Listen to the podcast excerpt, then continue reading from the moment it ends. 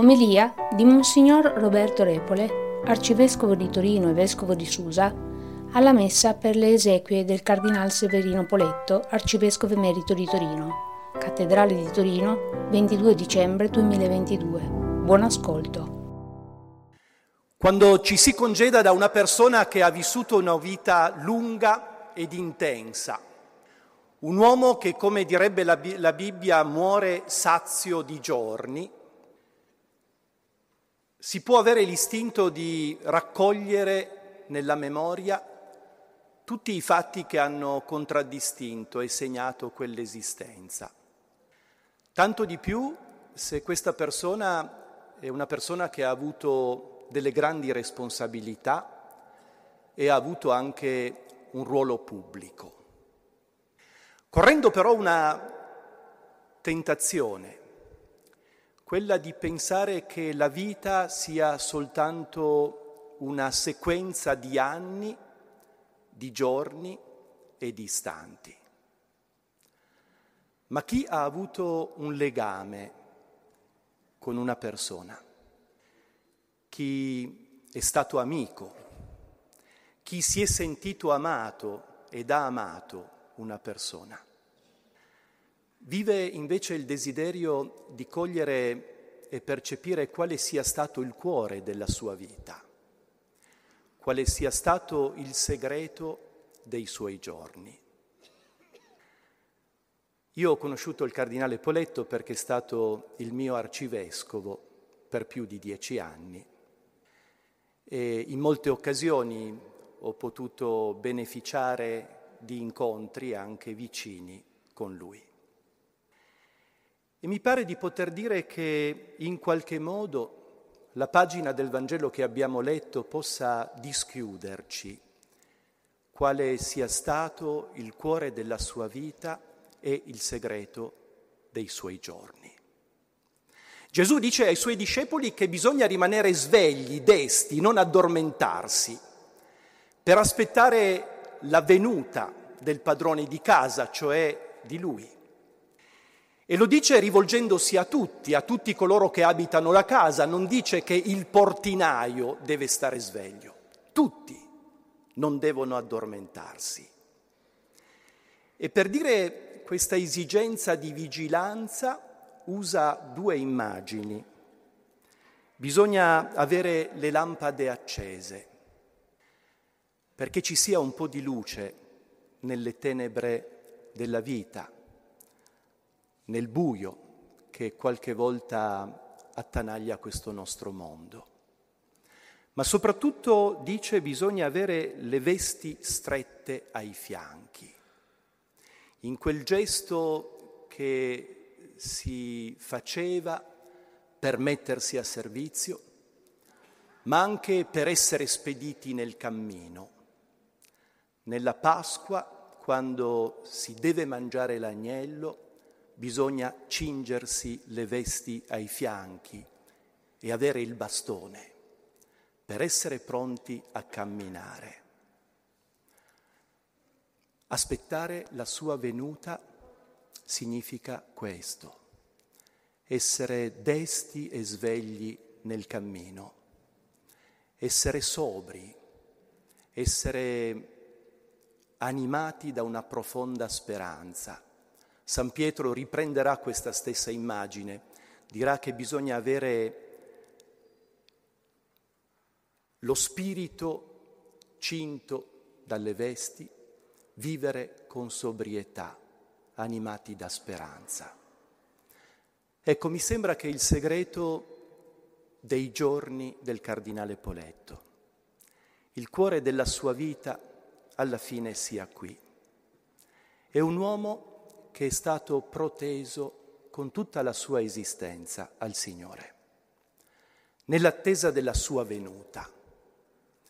Una decina di giorni fa ho avuto ancora la grazia di poter eh, incontrarlo, di fare una lunga e distesa chiacchierata con lui e con molta serenità mi diceva mi sto preparando alla morte ma convenivamo in quel bel dialogo, non sapevo che fosse l'ultimo, convenivamo che questo cammino verso la morte, era il cammino nell'incontro di quel Signore che lui aveva amato, che aveva servito, che aveva atteso.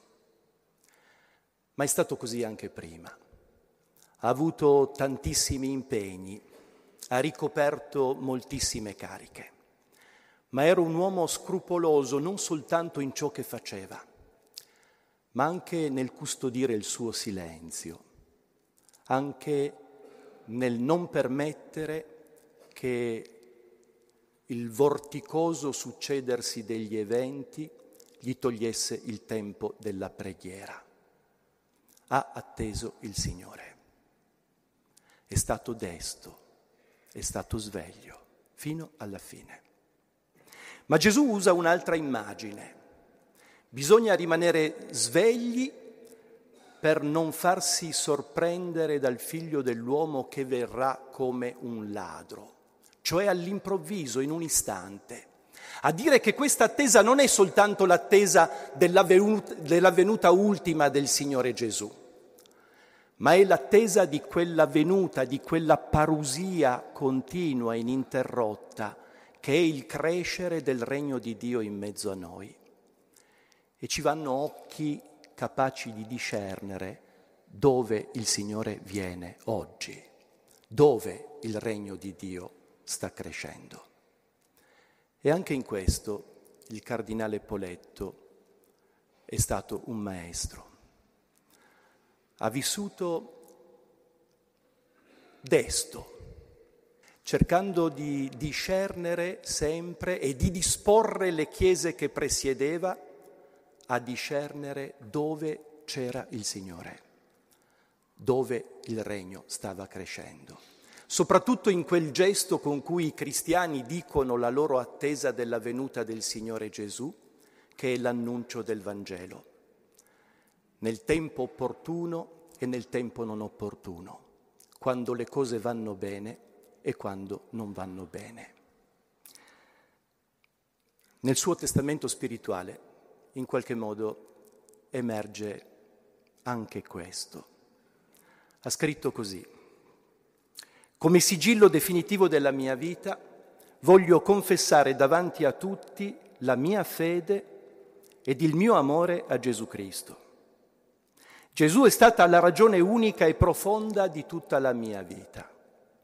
Ho voluto sempre vivere alla sua sequela, come recita il mio motto episcopale, e l'anelito più grande della mia esistenza è stato quello di amarlo come mio unico ed esclusivo amore e farlo amare da tutti.